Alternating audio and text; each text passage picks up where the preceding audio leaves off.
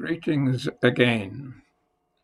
We are continuing our studies or readings from the book What is Man? Adam, Alien, or Ape?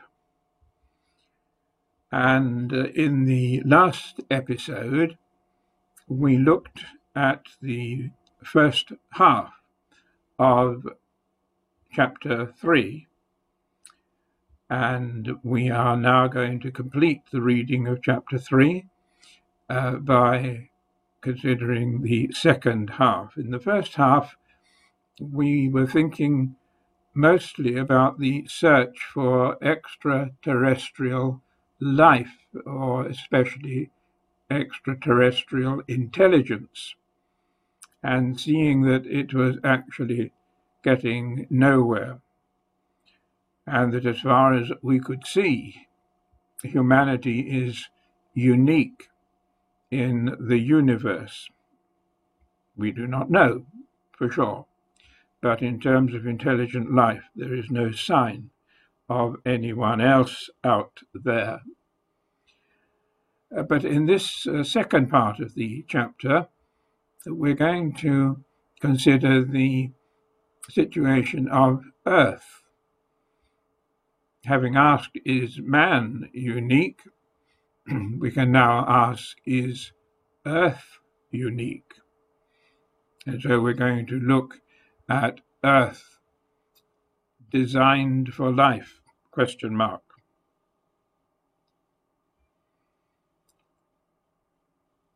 We begin with a subheading, uh, which is backlash. So much for SETI, the search for extraterrestrial intelligence. Let's return to Earth. A proverb that doesn't yet exist in the English language, but probably ought to, runs as follows Where there's a lash, there will also be a backlash.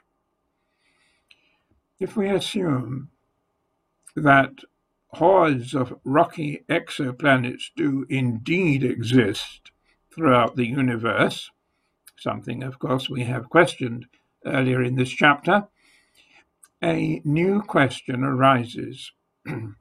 Oh, what exactly does it take for a planet to nurture and sustain life? What is needed to allow the development and survival of a teeming biosphere such as we find on Earth.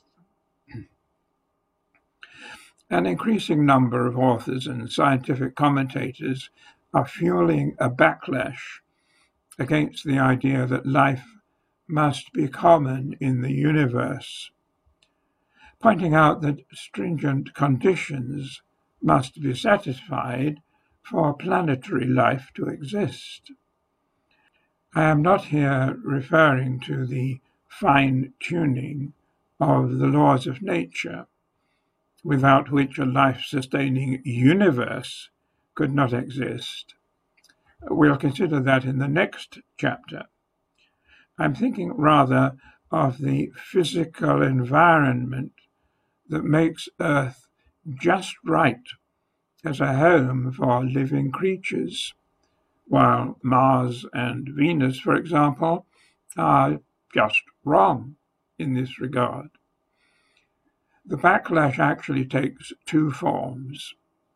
Firstly, many who are metaphysically committed to the existence of alien civilizations have offered reasons why they remain undetected.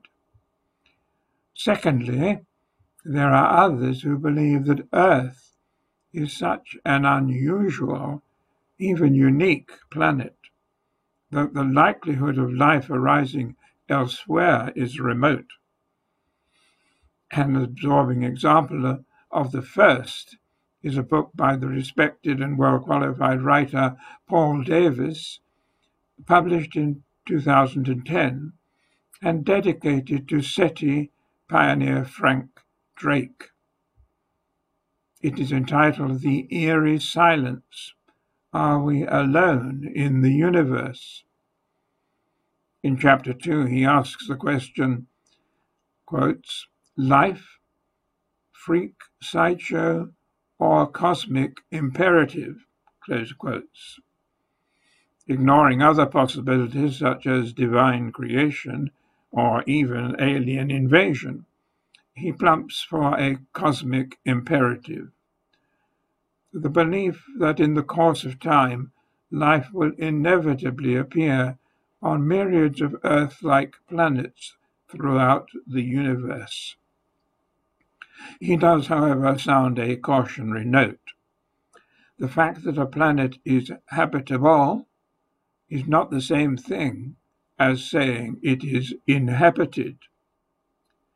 He also recognizes that to justify the cosmic imperative requires a plausible scenario to explain the fortuitous undesigned origin of life from non biological chemicals, acknowledging that no such scenario yet exists. If the probability of such an origin is zero, then no matter how many zillions of bio-friendly planets there may be in the cosmos, uh, the cosmos will be barren of life. So far, so good. But sadly, then, Davies commits the common fallacy expressed by the syllogism 1. Life exists on Earth. 2. Life on Earth arose by spontaneous chemical reactions. 3. Therefore, life must exist on Earth like planets throughout the cosmos. 4. Therefore, life is a cosmic imperative. But the only justification Davies can offer for uh, Proposition 2, life on Earth arose by spontaneous chemical reactions, is that perhaps there exist as yet unknown higher laws of nature that might explain the chance origin of the complex information and organization on which life depends. This isn't science, of course, but rather a metaphysical scheme in which creative powers are attributed to nature itself. That's pantheism, or to an unknown supra scientific agency. That's deism. Uh, but never, of course, to a personal God who created man in his own image, which is theism. Subheading Alien Magic. Returning to the title of his book, Paul Davies, having embraced the cosmic imperative, must explain in wholly natural terms why there is an eerie silence. If we are not alone in the universe, why do we seem to be? His curiously titled chapter, Evidence for a Galactic Diaspora, actually offers no evidence whatever for the existence of alien civilizations. What it does is speculate for 24 pages on why we have no evidence. Possible reasons offered include the idea that advanced galactic civilizations are already in active communication with one another uh, using a kind of GWW, that's Galactic Worldwide Web, uh, but we just haven't noticed it yet. Alternatively, the problem could be that aliens were in the communication business long before the solar system was formed, so we weren't around when it was in fashion. Or, yet again, mankind is ahead of the game, and we will have to wait for extraterrestrial civilizations to catch up with us. It could be a long wait. Put less flippantly, these ideas boil down to the possible existence of a limited cosmic window of opportunity, during which communication between or space exploration by alien races might have occurred in the past or might yet occur in the future. Only if we happen to live within a certain time window will we be able to gate crash such a party. In a further chapter titled Alien Magic, Davies examines yet another possibility. Alien technology may be so advanced that we wouldn't recognize it if we saw it. We see here another unintentional uh, echo of biblical wisdom in the arguments offered by skeptics for writing to the Romans. Another Paul, Paul the Apostle, accuses the ancient world of just such a failure. In this case, their reluctance to recognize the handiwork of God in the created order. He writes, uh, God's invisible attributes, namely his eternal power and divine nature, have been clearly perceived ever since the creation of the world in the things that have been made, so that they, unbelievers, so that they are without excuse. The awesome divine technology revealed by modern science in the world around us, from the genetic code to cosmic fine tuning and the laws of nature, today go completely unrecognized as such and are attributed instead to chance and accident. However, to be fair, Paul Davies is wise enough to acknowledge the possibility that we don't hear from our cosmic next door neighbors because, in spite of the multitude of exoplanets, the aliens simply aren't there. For example, he examines a theory proposed by Brandon Carter that the time required for intelligent life to arise by chance, even on uh, an hospitable planet, may exceed the duration of the habitable zone around its star. This duration is estimated at around five or six billion years, which is far short of the 200 billion years it allegedly took for intelligent life to appear on Earth. Carter concludes that life on Earth must be a statistical fluke. And Davies adds, quotes, if Carter is right, then Earth is a very rare exception, and the emergence of intelligent beings like humans is a freak event. Close quotes. Having embraced the cosmic imperative, of course, Davies must conclude that Carter is somehow wrong, but at least he gives him a fair hearing. Subheading entitled The Privileged Planet. The second kind of backlash is less common, but held with equal fervor.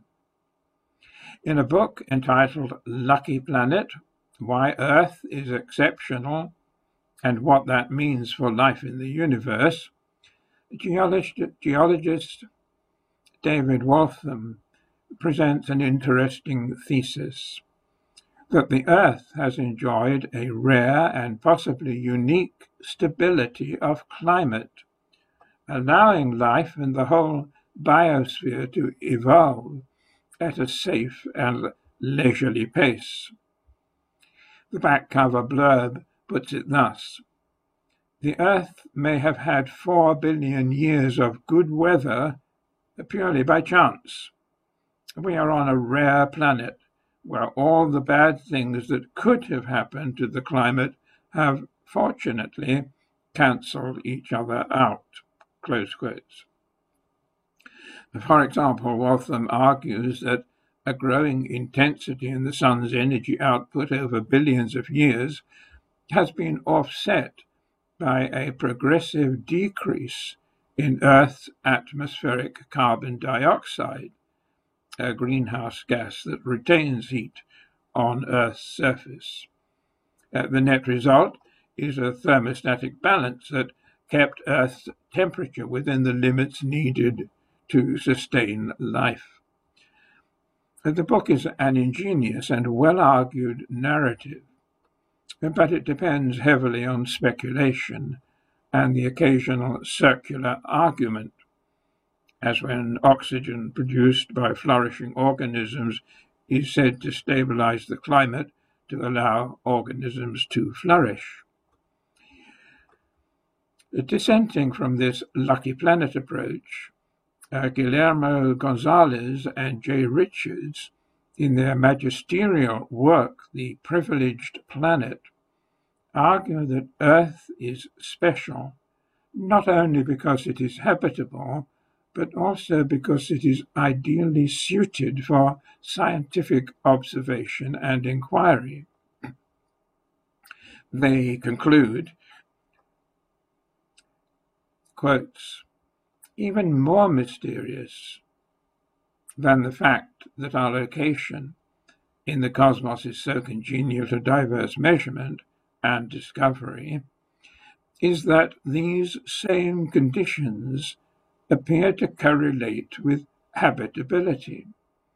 This is strange because there is no obvious reason to assume that the very same rare properties that allow for our existence would also provide the best overall setting to make discoveries about the world around us. It cries out for another explanation. Subheading Water, water everywhere. But let me approach the privileged nature of planet Earth in a more amusing way. Everyone seems to agree that without water there could be no life on Earth or anywhere else. In searching for extraterrestrial life, the first thing astronomers look for is water. Few people outside the cast of Star Trek expect to find living lithospheres or vital signs in vapors.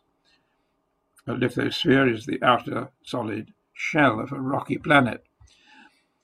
But water, though not itself alive, is a potential host for all manner of life forms even though, as I explained in my earlier book, Who Made God, it presents serious problems for the origin of life, since water disrupts the chemical linkages needed to build DNA or protein molecules.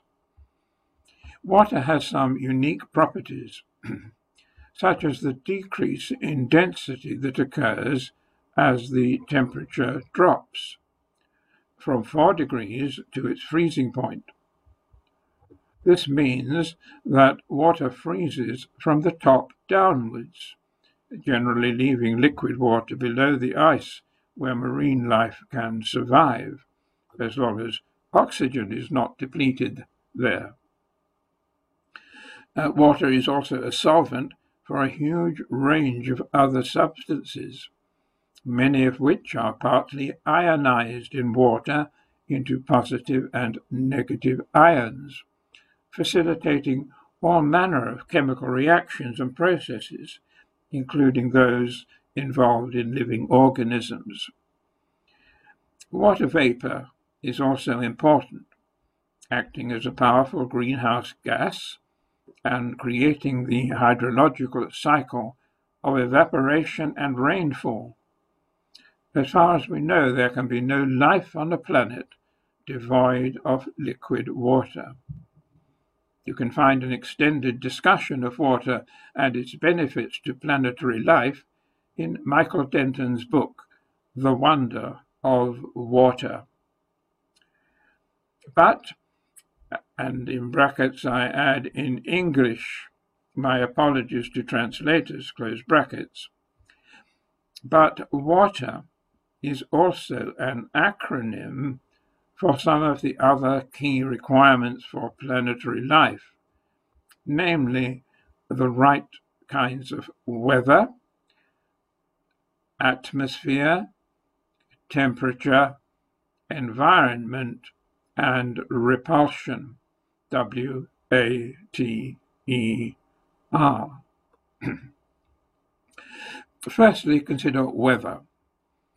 Although life is maintained by the hydrological cycle, it is easily destroyed by seriously bad weather, such as catastrophic floods and the effects on uh, weather of earthquakes, volcanic eruptions, and meteorite impacts.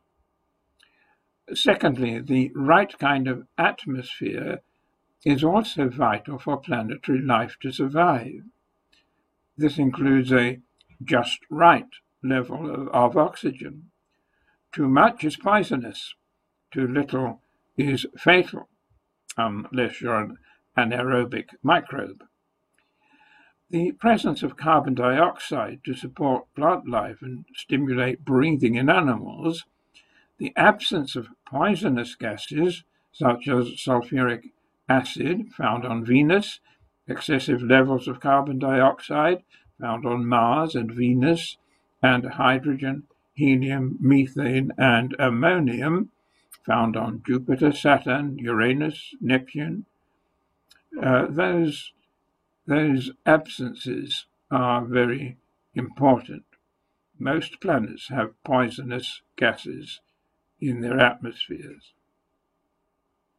Thirdly, temperature is what defines the so-called habitable zone around a star.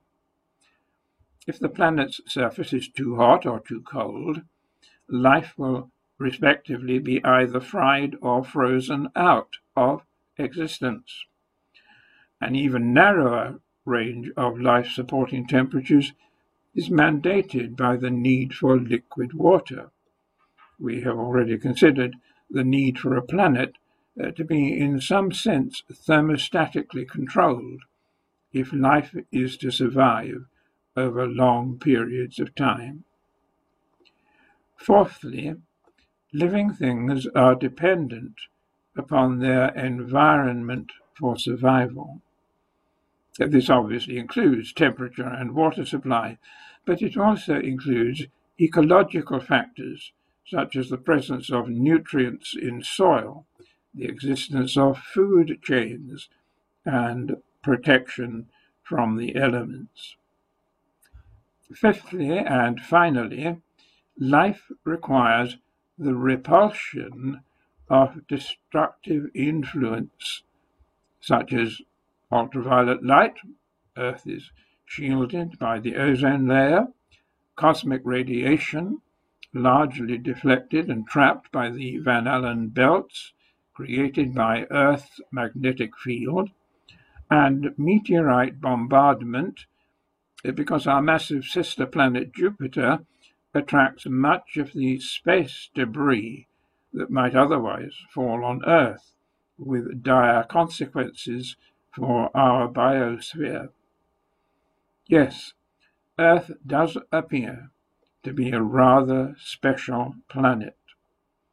It could also be unique in its ability to support life. Conclusion So, where does this search for extraterrestrial life leave us? How does it help us answer the question, What is man? While much remains obscure, several things are clear.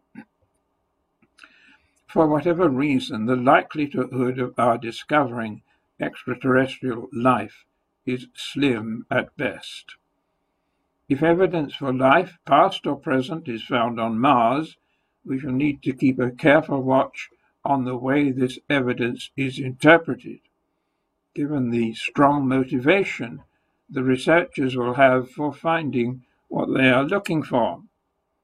Yeah, but even if life on Mars were proven beyond reasonable doubt, it is far more likely to have arrived there from Earth or arrived on Earth from Mars than to have originated separately on each planet.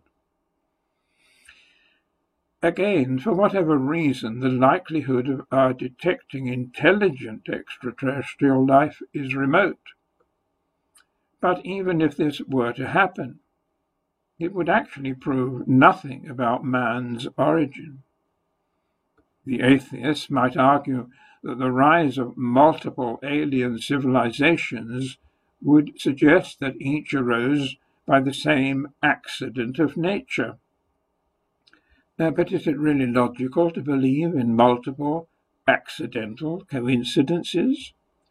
Would the data not fit better with a multiple and intentional act of creation by a single spiritual being?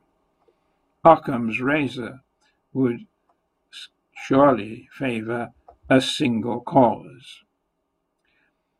Optimists and pessimists appear to join forces in agreeing to ignore or dismiss any possibility of divine creation. It is an article of faith for them that life, whether on earth or anywhere else, is a lucky fluke having no intrinsic meaning. Purpose or teleology is excluded from their considerations ab initio in spite of the arguments advanced in chapter 2 of this book, and in theological discourse generally, that all our knowledge of the universe points to creation and the necessity of God, rather than the imperatives of chance and accident. However, there is one area of agreement to which almost everyone subscribes the study of the cosmos and the role of life within it should help us to answer the question, what is man? The reason for this is clear. The search is not ultimately for small flat bugs or even super intelligent aliens. It is for our own roots as human beings. An extension of the search for human identity that we discussed in chapter 2. Paul Davies confirms this assumption. Quote, Can SETI be justified, giving the poor prospects of success? I believe it can for several reasons. First, it forces us to confront those great questions of existence that we should be thinking about anyway. What is life? What is intelligence? What is the destiny of mankind? As Frank Drake has remarked, SETI is in many ways a search for ourselves, who we are, and where we fit in to the universe. Yes, indeed, though Davies's logical slip is showing. It is not SETI that forces us to confront these questions, but rather the questions themselves that fuel and drive the SETI project, as the quote from Frank Drake correctly implies. If this were not the case, it would make much more sense to sit back and wait for advanced aliens to adopt a don't call us, we'll call you approach. The totality of the effort described in this chapter, with all the dedication, expectation, frustration, and cost they involve, can be traced back to man's need to know who and what he is. It might be unkind to compare this frenetic activity to the biblical Tower of Babel, but there is a certain resemblance. The Babylonian builders declared, Come, let us build ourselves a city and a tower whose top is in the heavens. Let us make a name for ourselves, lest we be scattered abroad over the face of the whole earth. They wanted to make a name for themselves, They felt the need to establish their own identity independent of any relationship to God. And so, unwisely, many do today.